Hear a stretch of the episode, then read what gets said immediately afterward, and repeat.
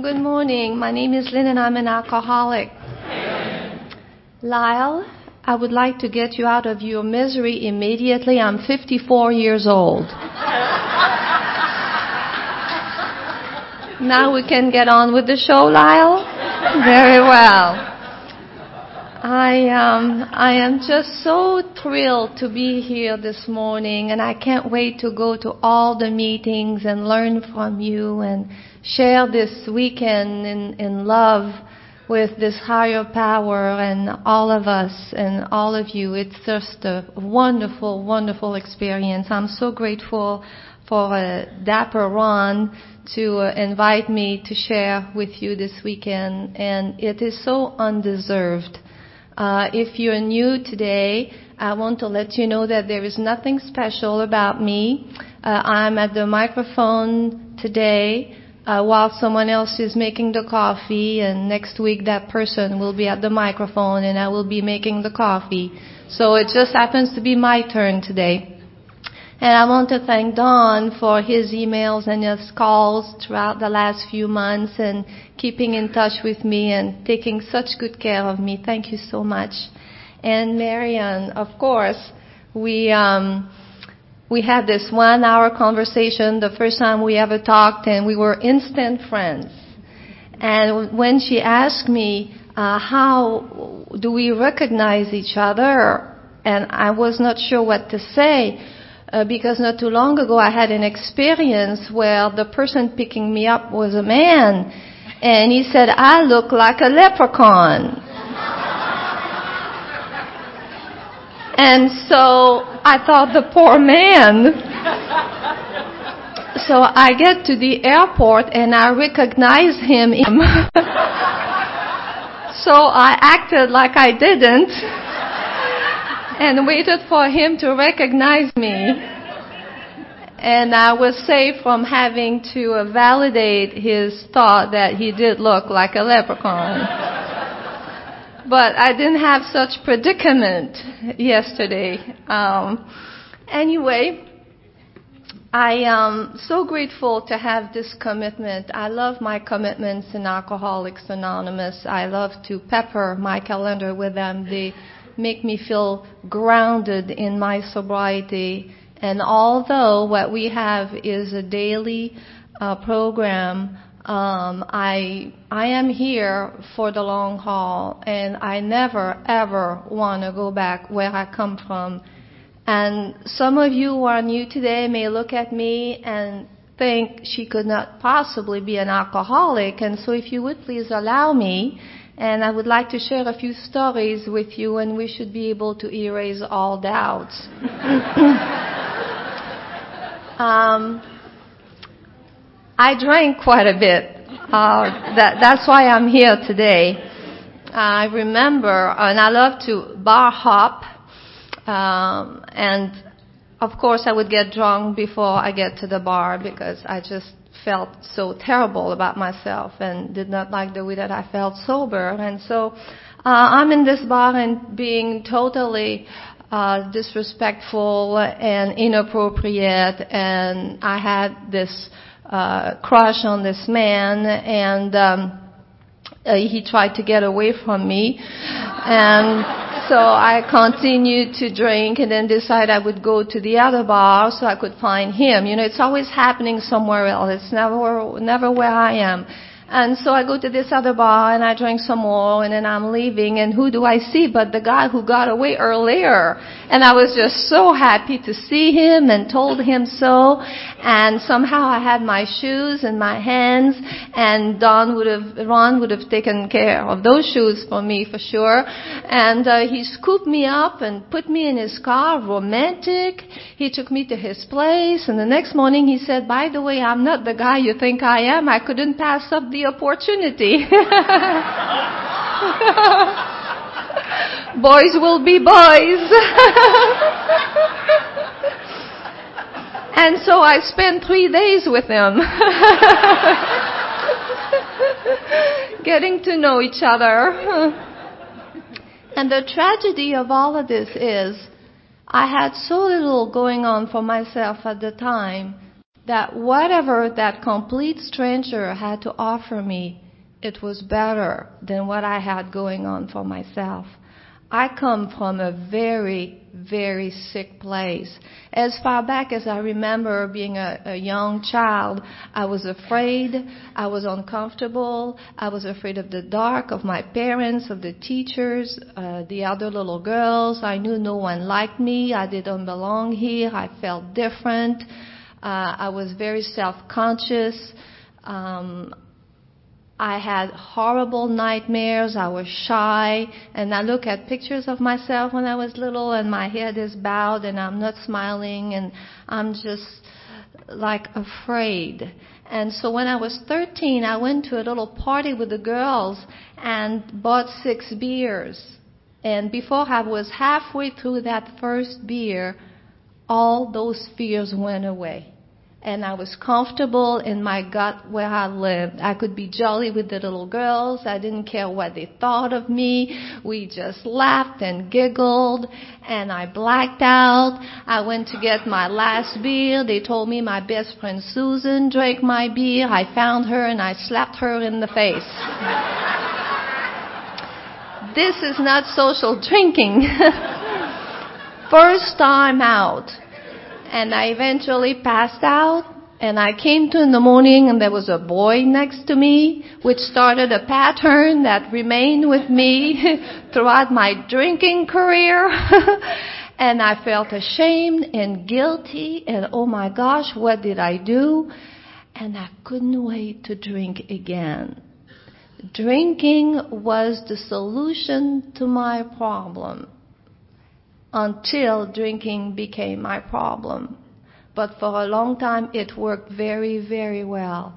I could maintain an appearance with you. I could be comfortable. I could go out. I couldn't wait to have that moment of relief where this here would stop to tell me how terrible of a person I am and I could just be with you. I love to drink. Unfortunately, I always overshot the mark. always got drunk. And uh, I got into a lot of trouble with that drinking. And I thought, well, maybe if I got educated, I could be happy. And by the time I was 24 years old, I had a license to practice law. And I drank more. If only I went to California, I could be happy. So I drove from Quebec, Canada to California and I drank more. If only I had a young, handsome boyfriend, I'd be happy. I found him and we drank together. If only there was a big house and he proceeded to get the big house and the Porsche and a motorhome. And if only I had a cleaning lady, I would be happy. And I got the cleaning lady and I supervised her work with a hand, with a drink in my hand.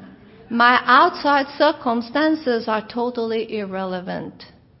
I drink because I'm an alcoholic. And what makes me an alcoholic is once I begin to drink, I cannot stop. I never could stop. I know that some of you were able to have some years where you drank socially, where you didn't get in trouble. I always drank to get drunk. I don't, if you told me today, Line, you're not really an alcoholic, you could have two drinks. Two drinks, why bother? I don't like the taste of it. And I still related to Lyle's story yesterday. Those feelings, those horrible feelings. And no matter how much we don't want to drink today, we drink anyway. And uh, no matter how much I would tell me I'll have just two. Today I'm going to have just two. Just two drinks. And would you know it's noon and I start to salivate and I can't wait till four o'clock for the Carol Burnett show. And you have to have some wine with the Carol Burnett. That's how long ago this was. and then you, you gotta have wine to cook dinner. And then he'd come home and we'd have more drinks together. And then I'd pick a fight, something, so I could go back to the bar and finish my drunk. And then I'd come home two, three o'clock in the morning now. There is nothing that good out there that you can do till 3 a.m after the bar closed. It's very trippy to try to come up with a good excuse. And then I try to come home quietly and I trip up the alarm system. And you know, I'm not going to do it tomorrow. And I come to and my throat was parched and I felt sick and I'd throw up till about noon and my head pounding and oh my gosh, I did it again. I did it again. And today I'm going to have just two. Only two. And would you know, four o'clock, there goes the Carol Burnett show again. It was Monday to Friday. And I got in so much trouble. And I'm not sure why this relationship with this man didn't work out, except one time I, I slept with his best friend. Now, I did not like him. But that particular evening I was in the bar and I was too drunk to make it home and I needed a ride and he was the man next to me. And he took me to his place and the next morning his girlfriend found us and she was my boyfriend's secretary. That's really tacky, that's right. And so three days later I got a call from her and she said, all your stuff has been put in trash bags. Come and pick it up at the office. And I did. And I rented a room in a sleazy two bedroom apartment. I was sleeping on the floor in a sleeping bag. My clothes were on the floor. And I lived like an animal. And the only answer I had was, I gotta get back into this house. I had no self-esteem, no sense of responsibility, no social skills, no self-worth. I had to get back to that man. I could not make decisions for myself. And I had learned how to reseal Mexican tiles, and he had lots of beautiful tiles like that in that home. And so I called him up and I said, I will reseal your tiles for free. He said, great. So the next morning I showed up with the chemicals and the grubbies and the knee pads and knocked on the door and good morning. And so I got on my knees and I started to scrub and he went to the office and uh, of course, I proceeded to drink and scrub those floors. And he came home at five o'clock and he asked me to leave, and I did. And I was so ashamed of the way that I lived that I didn't want to go to that little apartment in case that roommate would be there and she could look at me and see how I really lived. And I was hoping she never opened the door to my bedroom to see all my things on the floor. And so, um, I slept in my car that night. And I came to in the morning, and there is nothing worse than the sound of happy children at the bus stop waiting to go to school. And my head was throbbing, and I was very confused. And so I just drank some more vodka, and I went back to the house, knocked on the door, good morning, and went in and started scrubbing the floors again. And that day they were having a party. They were going to play tennis in the backyard. And the friends began to arrive, including that man I'd slept with, and they'd look down at me, hi Line, and they would go in the backyard to play tennis. And some of those people had invited me to their homes for their special events, and I had them into my home for my fancy dinner parties, but that day I was not wanted, and I wanted to crawl, crawl into a hole. And finally, in the afternoon, these people left, and I found myself alone with that man who had loved me, who had wanted to marry me. And I was on the floor, and he was having sex with me, trying not to touch me. And this was my moment of clarity. You know, they, they talk in meetings about moments of clarity like it's a good thing. I will, unfortunately, never ever forget the look of utter disgust and contempt in that man's eyes looking down at me. And I went back to that little apartment after he asked me to leave. And I proceeded to drink the whole weekend, but I couldn't get drunk no matter how much I drank. I was sober from the neck up. I failed to achieve relief from that pitiful condition. I saw myself as I was. I could not black out. I could not pass out. And on Monday morning, I reached out for the bottle of vodka and it wouldn't stay down. And then I had a half a beer to calm my nerves a little bit. And I called Alcoholics Anonymous. And the gentleman said, Oh, you want to stop drinking? I said, No, no, no. Uh, I just want to learn how to have five or six and then stop. Said it's after that that I get in all this trouble. And he said, Well, you're not ready for us. When you want to stop drinking, you call us back. And he hung up.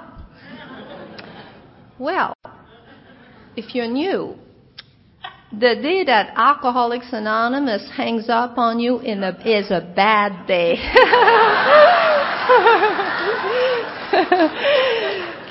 we are really the last house on the block. And so during the next hour or so, it got quiet in my head. And what I heard was, Line, you're done with drinking. There is nothing left in this for you. So I called back Alcoholics Anonymous. And he said, Oh, great. We'll have someone call you who lives in your area. So that lady called me and we talked a bit. And I hardly remember what we said except she said, Would you like to go somewhere? I said, Well, yes, I'm a traveler. I love going places. and I thought they would take me to the La Costa resort. And I could use the mud bath and the massages. I was tired. This was like $3,000 a week in those days and thought I would send the bill to my ex who was wealthy, no problem. So I eagerly accepted the proposition. So she said, pack a few clothes, my husband and I will pick you up in 20 minutes. Well, they did, and they took me to detox downtown. so I was disappointed. but I stayed. And the miracle of Alcoholics Anonymous began for me that day. I'll never be able to explain this, how my life drastically changed that day. And I never returned to the old life and they gave me the 20 questions just like Lyle. I'm good with tests too. and I thought, gosh, I've taken some very difficult tests in my life. This is going to be easy. And indeed, I got 17 right the first time I took it. and so the man there said, You're an alcoholic? I said, I know. he looked at me and he said, This is no joke. You really are an alcoholic? I said, I know. He said, What's so happy about this? And I said, Finally, someone is telling me what's wrong with me. I had thought myself a lot worse things than being an alcoholic, especially because of the promiscuity. And uh, you're telling me that there are other people like me who have done those things, who've lived with the secrets and the shame and the guilt, and that now they can be sober and happy. This was the best news I had heard in a long, long time. And if you are new today, welcome to Alcoholics Anonymous. We may not be what you expected, but I'll tell you that we love you. And we want nothing but give you what was so freely given to us. So you too may have a joyous, not so glum, sober life with the rest of us. We only want to share with you our experience with the steps of Alcoholics Anonymous so you have a chance to have this wondrous life. This is the only good life I have ever known, and you gave it to me. It is so much more than just not drink, but some work needs to be done. Um, if you do not have a big book of Alcoholics Anonymous, I beg you to please go see the literature person. And by the way, see the little Al-Anon shops. I love Al-Anon shopping and convention. They have the cutest little things. I have all sorts of knickknacks at home, and today they have keychains. At the other place, they had like God boxes, and another place they had those little bags where you can put a lipstick a bikini, the hotel card, and a place for your tag. This is so Al-Anon. I just love, love your gift. You know? Although I don't know if they bring their bikinis. That's more an alcoholic woman type of thing. and so, this big book is by far the most important book that I have ever read. And that's where our program is. You do not need to rely upon us when we tell you about the big book. You can read it yourself. And I believe everything that's in that big book, except on page 24 or 25, it is said that we were rocketed into the fourth dimension. Well, I was not rocketed anywhere. I was more like oozed into it over a period of 10 to 15 years. But without the program of Alcoholics Anonymous, I would not have gone anywhere. I would certainly not be here today. And you must read the big book because it's got fine print and all sorts of little secrets that we usually don't tell you about, but I will reveal a couple today. Uh, like on page 133, 134, and I know that Mary Lou or Mary Lewis who prepared those wonderful baskets, my place looked like there was a huge party last night and uh, little, um, squirrels that just went and opened up all the little bags and it's got chocolate. But in the big book in that page it said every alcoholic should have chocolate by their side at all times for a quick fix of energy. So I always have chocolate by my side. Thank you, Mary, so much. And then it talks about um, we are not supposed to pray for selfish thing. Well, there is a little trick around to this. A few years ago, I wanted a new motorcycle. And so I asked a girlfriend of mine to pray that I get the motorcycle.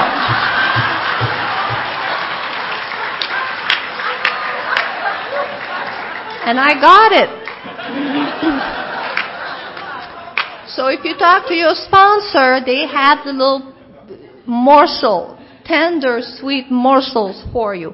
However, I must tell you that sponsor, you may want to explore all other avenues before you call them because they are very unpredictable. You just don't know.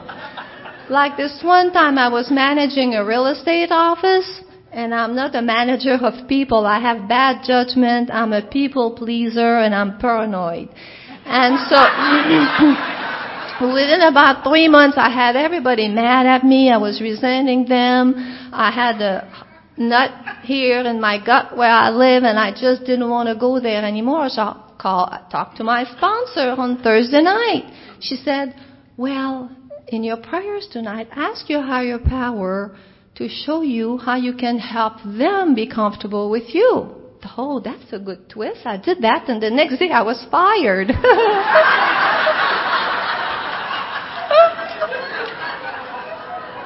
they had been praying too. so on Friday I called her and I said, I don't like your prayers. but I need another one real quick. And so she said, pray for the perfect job and the patience to wait for it. And this, those hard economic times, it's so important, my goodness, to be in that little bubble, to know that everything's going to be okay, because if we look outside and nothing's going to be okay, And so I'm so grateful that today we have a place to go inside and out with you so we can have this safe bubble uh, regardless of what's going on around us. And so, um, this was on a Friday, and the Wednesday before that, there was a message at Homeland. This is Eileen with legal staff, and we know you have a great job. You haven't been registered with us for months, but we have this opportunity as a legal assistant, and we thought we'd let you know. Well, on Wednesday, this doesn't look like a very smart career move. I had had a license to practice law. I was managing a real estate office to be a legal assistant. Then I have this little dog that I, I was afraid I could not maintain in the lifestyle in which I've accustomed her to. and so on Wednesday, I had no interest, but by Friday, I had a sudden change of attitude. and so I called her and I said, Eileen, guess what happened? And I told her. And she admitted to me that she was a very religious person. And she said, Line, this is spooky. I don't even know why I called you in the first place. So to the dismay of that owner who just fired me on Friday, on Monday I went to work for this law firm. And I knew nothing about a reporting letter. Uh, they just were hiring anybody they could because intellectual property just started and there were not enough of us. And so they trained me, and this is still what I'm doing now, 10 years later. Um, and I'm making a good living at this in spite of myself because I was not going to go. And I even started my own little business as an IP paralegal and one of my clients offered me a full-time job and I told of my colleagues that I accepted the job and I kept uh, one of my clients that where I work on Saturday from home and in the evening sometimes and I work too much and I don't have to but I like money. Especially my husband's. but um, it's all a matter of balance. But it's it's a very good life. And when you took me in on June 21st, 1982, I had no idea what would happen to me. I was so afraid. And if you had told me the wondrous journey, the adventures, the spiritual growth, the relationship with this higher power, I would not have believed you when I was laying on that floor. If you are new, I beg you to stay with us long enough so you can start to feel the way we look to you today. So you can revel in that laughter once you go home alone, that it stays with you. If you just stay with us long enough, those feelings will get better and better. I remember being angry, joyful, excited, desperate, mad again, breaking up, starting over, and it'd been an hour and a half. you know? That's why meetings are so important. At least for that one hour, I get a relief. That one hour, I get a relief. Um, and in my sobriety, there have been, of course, some ebbs and lows. And I remember in my fifth year, um, I had literally holes in my shoes. The man I was dating broke up with me, telling me everything that was wrong with me, and he was right. Uh, no matter how hard my efforts to get a good job, I couldn't get anything decent. I found out I hated my mother. I had a resentment towards my father. I felt totally alone, separate. I could not connect with anyone. And um, I was very angry. And so I woke up that morning in a ball under the blanket and I didn't want to go anymore. And for five years, I I'd done everything you told me to do. First year, a meeting a day. I was making then four meetings a week thereafter, sponsored commitments, doing all the footwork. And I would look at you and you'd be going to Europe and then you'd get a promotion and you'd get married, meet nothing. And so I went to a meeting anyway that morning because that's the way you treat you trained me and I felt a little bit better. And someone there said so many times you cheered me up so I felt a little bit better. And then I went to that little job data entry all day and talking to my higher power. And then I went to the beach afterwards and I said listen we got to have a talk I know that there are some people who are very happy in chastity and obedience and poverty, but it ain't me. I have not taken any vows. In fact, I sort of want to have everything. You have me confused with someone else. And I had been an illegal alien for a few years. I thought maybe my file got lost in the shuffle. You know, woo-hoo. You take care of all you other little kids. How about me? And once again, it came in my head to be very quiet. Your primary purpose as an alcoholic is to be sober. And you have done that consistently for five years. I love you and I'm pleased with you. And to carry the message whenever requested. And you have done that to the best of your ability. I love you. And that was truly my third step. My life is no longer all about me. Sometimes it's about just being a channel for God's will to occur, for me to love, to make myself available. Um, the language of the heart really touched me. If you would please allow me to read that to you, it's inside your pamphlet. And it says, language of the heart. It occurs to me that every aspect of this global unfoldment can be related to a single crucial word. The word is communication. There has been a life-saving communication among ourselves with the world around us and with God.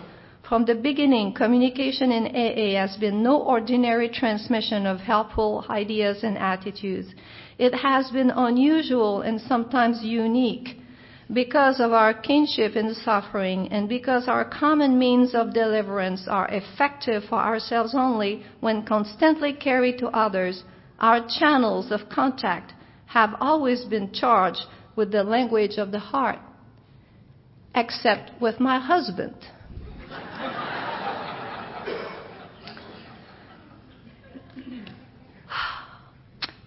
I was single, Lyle, until I was 52 years old, and fairly happily so. This is a great cruise ship for single people. we always have something to do, if we're lonely, we can go to a meeting. If we're afraid, we can go to a meeting. We can go to dances, to conventions. We can find Mr. Perhaps or Miss Right. I hope you're having a great time. The, the social ice cream. I mean, there is no way for us, if we want to, to be alone and distraught in Alcoholics Anonymous as a single person. And we have the service work. We want a hug. We don't have to start a relationship. We can go to a meeting. or get a little dog. Or a cat like John did. Um, but being married, I know now why I waited so long. I was right. I was right. It's so difficult. The, the love thing, the language of the heart. See, when my husband said, would you marry me?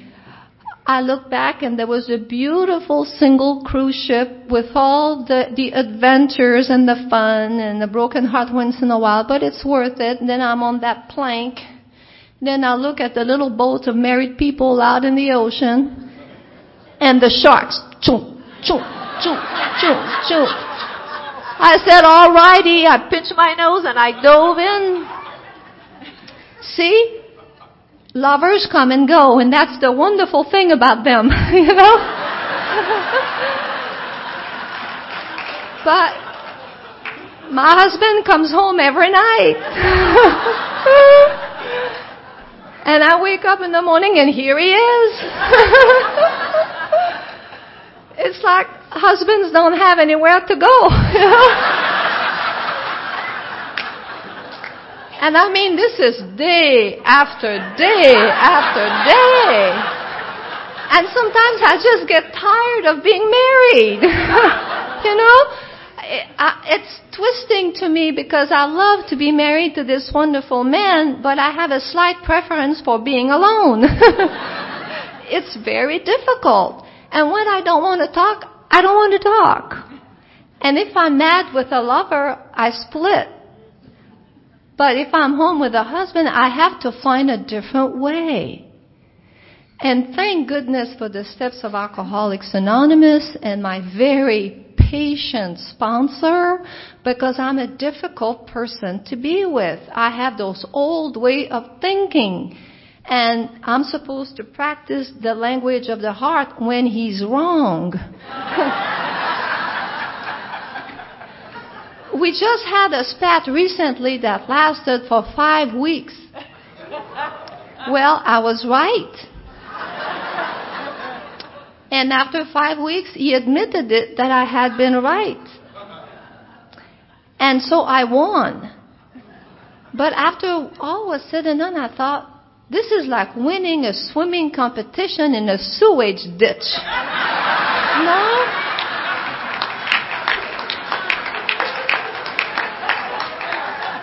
I have to let go or be dragged.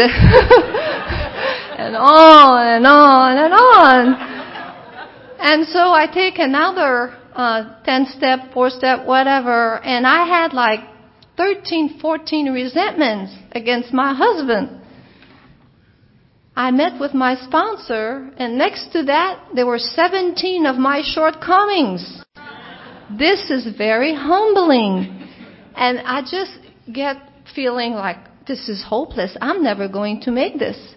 And so, of course, I made some very generous amends to him, and that, and then I was in love all over again. But now I know I've got amends coming my way.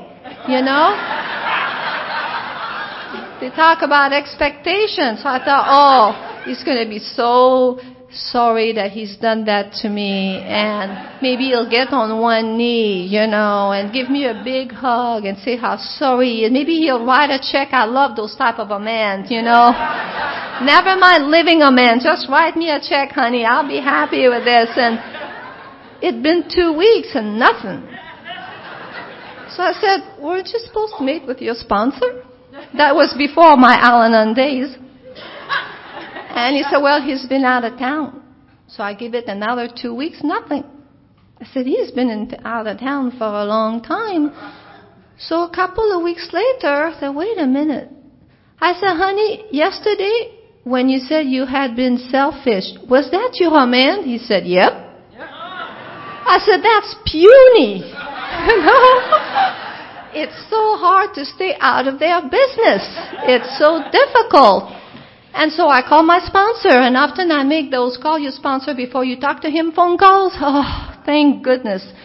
He was, I overheard him make plane reservation. And for some reason, it just ticked me off. So I'm listening to this and I'm stewing. So I thought, let's make one of those phone calls. I take my cell phone, I go outside, and I said to my sponsor, woof, woof, woof, woof, woof, woof, woof. She said, honey, this is not a big deal. You've been single all your life. He's been divorced 11 years. You're both independent and you're both learning to be more open with each other. I said, you don't understand. and she said, you're right. He was a little bit inconsiderate, but this is no big deal. I don't want you to go back in there and take 15 minutes and present your case to the Supreme Court said, all right. She said, you love him? Yep. Said, all right. Can you go back in there? Two sentences. Very nice. Say, honey, I happen to have overheard you. Next time I'd appreciate if you told me first and I love you. How does that sound? I said, wow, that sounds all growed up. So I'm already feeling superior to him. you know? I'm getting this thing. And so uh, I said, yes, I can do that. She said, great. So I'm practicing on the way back home while I'm walking. Honey, I overheard. Love you. Next time on the free sheet. So I opened the door. He said, honey, where were you? I said, I was talking to my sponsor and she said, you're inconsiderate.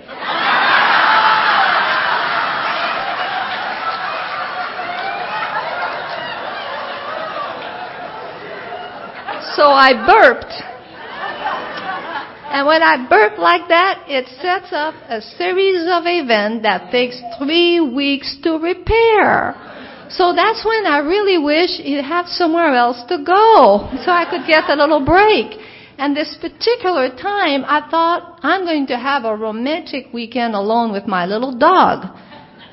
That was my solution to the problem. This is on Friday, so I went online. I found a little hotel right on the beach where they took little dogs thought we can take walks. I'll go to lots of meetings. I'll bring books. So I'm just going to go home, leave him a note, take Misty, and we're going to get away for the weekend. So I called my sponsor, Mistake. she said, honey, tonight you're going to go to the couples meeting. We do that every Friday night. It's AA Al-Anon. We've been going there for two and a half years and it's saving our marriage. And I said, no, I'm not going because blah, blah, blah. Whoop, whoop, whoop, whoop, whoop. And she said, honey, you're going to the couples meeting. I'm not driving with them. Said, take your own car. They, okay, okay. She said, I said, well, I'm not going to be sitting with them. I said, honey, you're going to sit with him like all the other couples. Alrighty. But I better not say anything because if I do, it's going to be negative. You don't have to share. Well, I didn't go to my romantic weekend with my little dog and I went to the couples meeting and you know this the day was saved. But that's how I get so tired because I do so much work. And the character defects that hurt our marriage the most is my anger. I have a temper and a short fuse and it starts in my toes, it's out my mouth in two seconds. I can't help it. And uh, so asking my higher power to remove that, the sixth and seventh step, and to admit to him, I'm so sorry, honey, I had another temper. And I mean, because Ralph doesn't have my type of ice cream, I can't believe it. I just have this thing. So for the last two years, with my higher power and my sponsor and all this grace, it's been diminished by about 90%. And I am so grateful. Well, both of us, three of us with my little dog too, we're just so happy I don't have those tantrums anymore. But now the second one is criticism. Well, this is not a very sexy bone to chew on for the next two years. I just finished with one. And so, I thought, wait a minute, what's a, crit- what's a criticism? That means someone says or does something, and I have a negative reaction to it. And I much prefer blame him to stop doing saying this so I don't get the negative reaction, but if he's not doing anything about it, I'm stuck. And so I thought, oh, the language of the heart. Okay, to love him the way he is and to be accepting and take care of my own emotional reaction, which means I become emotionally independent. Wow, now that's fancy. It's I much I love to be independent. It gives me again that little bit of superior thing like I don't need. You know, I always have an ego angle still somewhere. And so this is what I'm working on right now, not to be so critical and to get off that man's back. And I've been working on this for two weeks, and you know, I'm all in love with my husband again. Because I do want to divorce on a quarterly basis, you know? And I thought it was a measure on how poorly he treats me. But no, I found out it's a shortcoming too to want to end relationships when they do something we don't want. And so recently, not only with my husband, but also with a colleague at work and one of my sponsees. And uh, it was about lying and betrayal. And this sponsee of mine had been lying to me for four months, and she's my little chickadee of the world. I just love her to pieces. And I get a call from her in, one morning recently, and she said, Well, my husband wants a divorce, and this is what I had been doing. And I had no idea, and I was crushed. And so my first thought was, Well, I cannot be in a relationship with someone who lies to me just like I want to divorce him, you know, if he doesn't do what I want him to do.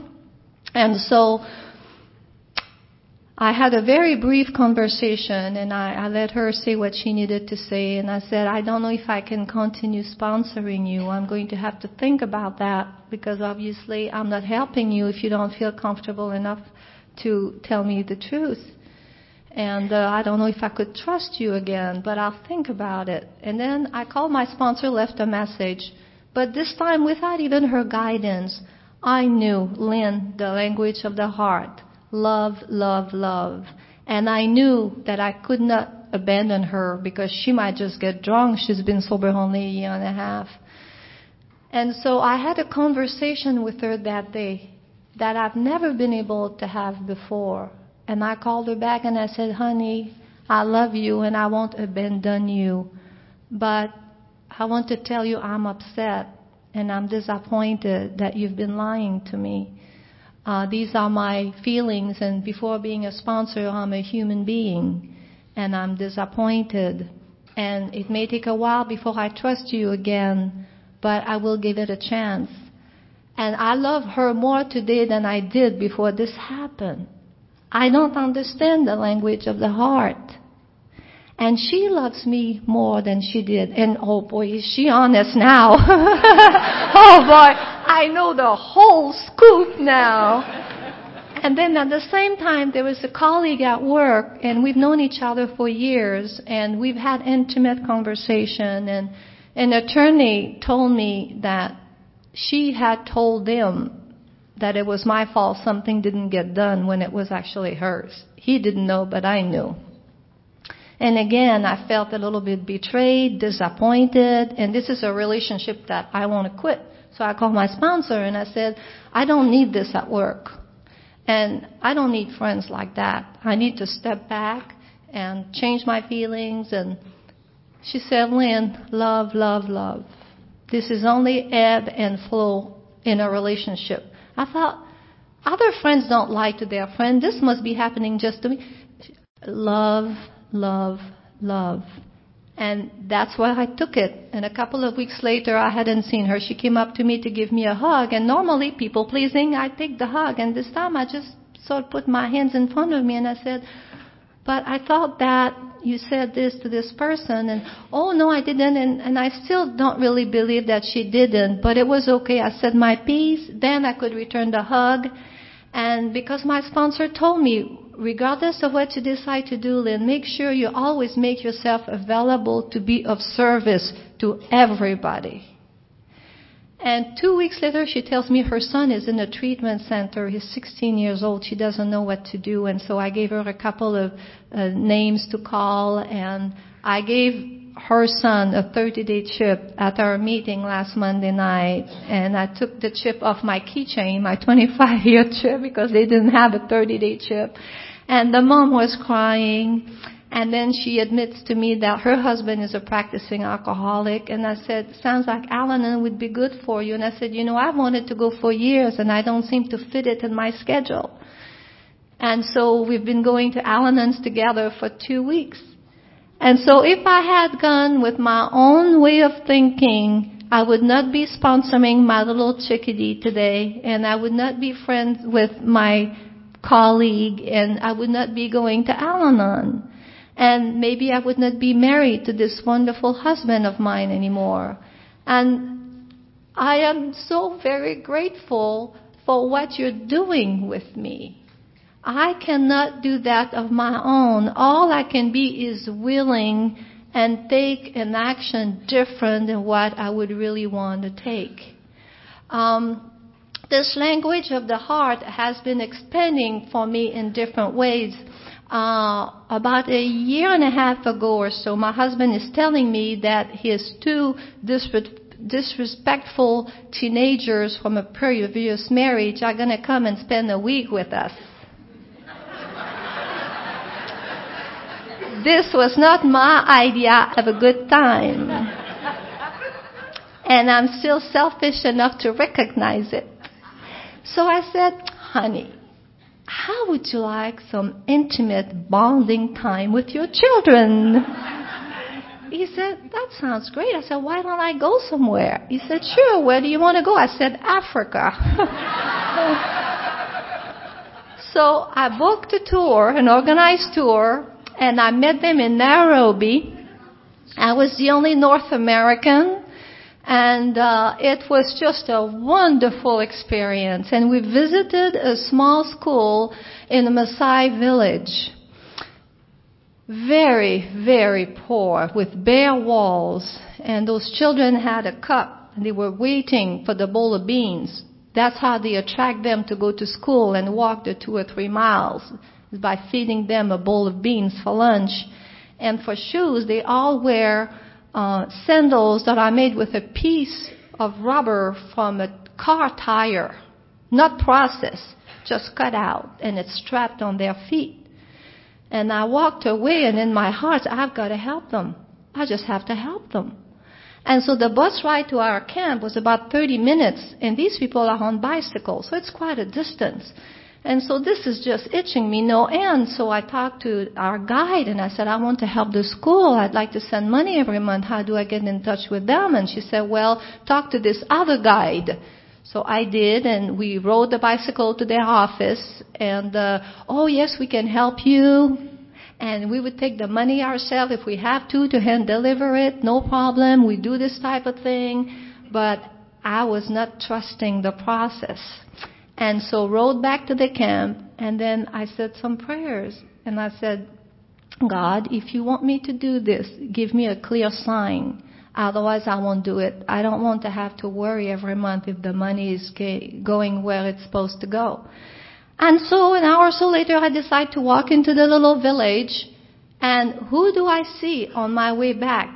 Five minutes before getting off the road, the principal who was at that school that morning on his bicycle coming straight at me. And I had little goose flesh. That was my sign. So I told him what I wanted to do and we exchanged emails and I came back home and I sent him an email and he said, God Almighty, you are following through with the promise you made to the Maasai children. And so I started sending money and the first project was an orphan in, in Tanzania. The children have access to free education through seventh grade, then they're on their own. And it costs $300 to start the eighth grade in that dormitory style school. You have to buy the bed, the desk, and all this. And so most children do not make it to the eighth grade. And so I said, I'll support that child. And then there were two more and two more. And so now I've made a commitment to support five Maasai children through college as long as they do their best to get good grades. And I was hoping for a couple of carpenters, you know, no, they all want to go to college.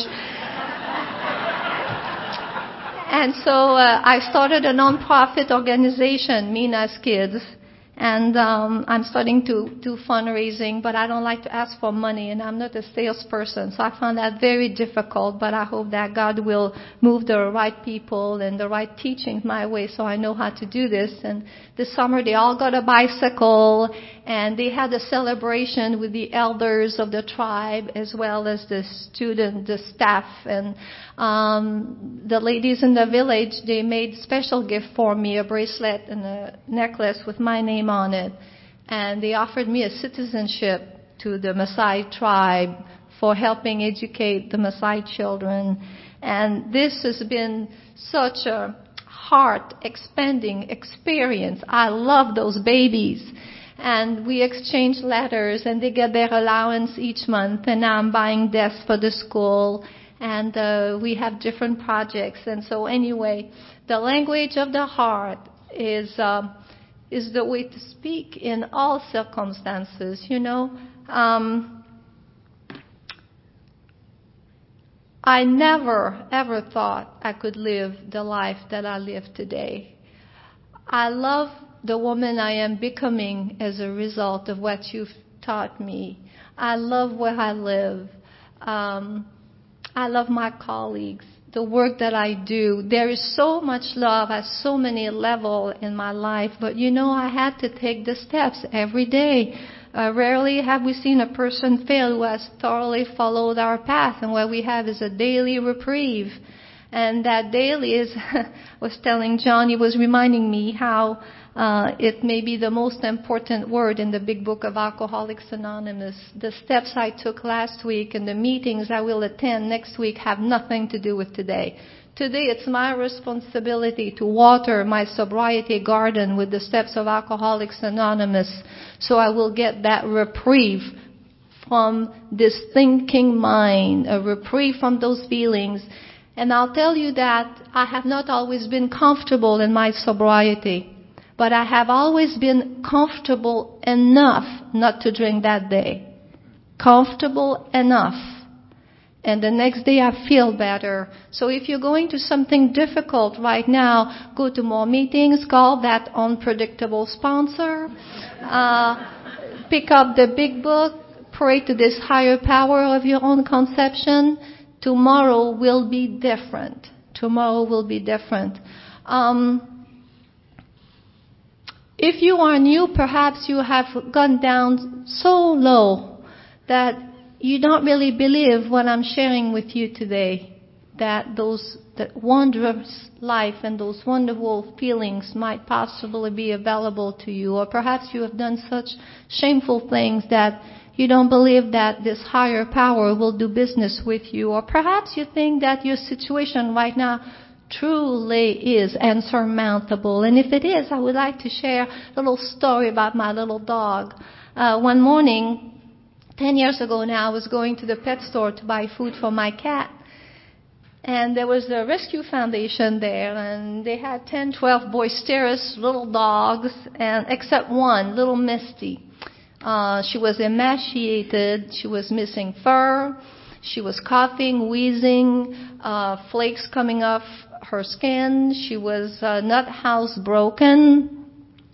Uh, I put my hand in there and she kissed it. And I started to cry and I said, honey, you're coming home. We'll work it out. And I've picked my men the same way, but that's a, that's a,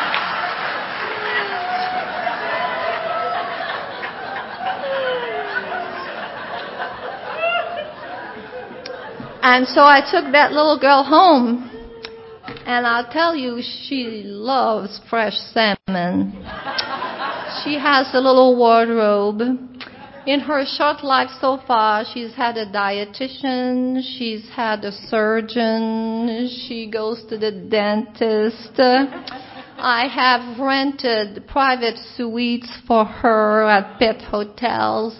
She sleeps on my pillow. Uh, now my husband is doting on her as well. She lives the life of a little princess. Now, for her to have the life that she has today, this is what this wondrous higher power had to do for that little dog.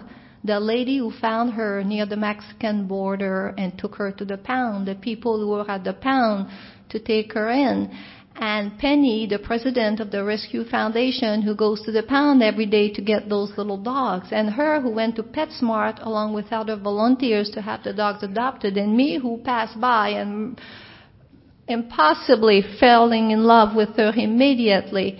And if this higher power could stoop so to save a pathetic, nothing, emaciated, not housebroken little dog, what do you think this higher power will do for any one of us? And her problem certainly appeared insurmountable. She has a little nipping problem. She would have been euthanized. And the little nipping problem has been interesting at home because, uh, you know, I've had my little dog for 10 years and my husband for two. You do the math. Lyle, you don't have to. it's eight years longer, Lyle. And so my darling husband in bed rolls over to hug me and she bit him. And so my solution was keep your arms under the blanket. So there is this poor man under the blanket in his own bed trying to enjoy himself. So I talked to my sponsor and she said, Line, she has to be in her own little bed. Well, this was not acceptable. And so we had to go to a family group therapy at Pet at PetSmart. and then when they saw how really, really sick we were, we needed a, a little doggy psychologist to come to our home. And she said, Line, would you just interact with your little dog for a minute? And I saw she said, oh, we have a problem. and then uh, she said, okay, keep going. So, oh, we really have a problem. It's so bad. I have had a frozen arm for a year and a half now, and we couldn't figure out what it was until I hear Misty woof, woof, woof, and I pick her up right away. It's picking up Misty 20, 30 times a day, every day for 10 years. So my solution, I have another arm. and so after 30 days or so, had to put that little dog in her own little bed. And now she's back in bed. I said, honey, if you want to sleep with us, we need a bigger bed. I said that to my husband. And so we bought a bigger bed. And so he's way over there and we're over here. and so um, I'm not sure how all this works, but somehow somewhere with this higher power and with you and with the steps, as difficult, as quirky, and as unreasonable as I can be, we work it out. We always work it out, and Misty wins. And so, they're having a few days together this weekend, and that's got to be something. and so, If you are new, I beg you to please just give us a chance. If you're a drinker like me, there is nothing else left out there. Nothing. It just gets worse. And I'm always so grateful for those of you who go out, who have the courage to come back and tell us it's true what they say in the big book. I never ever want to go out there again, ever. I love my life with you. And you just make me so happy. And you're just so beautiful. And I love the way you look. I love your smiles. I love your hugs. I love the way you dress. Handsome, beautiful. I mean, what, what a way to go. What a way to spend a life. Single or married. and I would like to leave you this morning with a prayer. My sobriety date June 22, 1982, is the most important piece of information to know about me. It's the day that you took me in. It's the day that the only good life I have ever known began. It's the day when I started this journey with this wondrous higher power. And I carry my sobriety date not like a feather in my panache or a stone on a crown, but as a very, very special treasure in my heart. And my prayer for all of us is that we get to keep forever and ever the sobriety date that we have today and I so thank you for mine. Go out and have a ball this weekend. Thank you.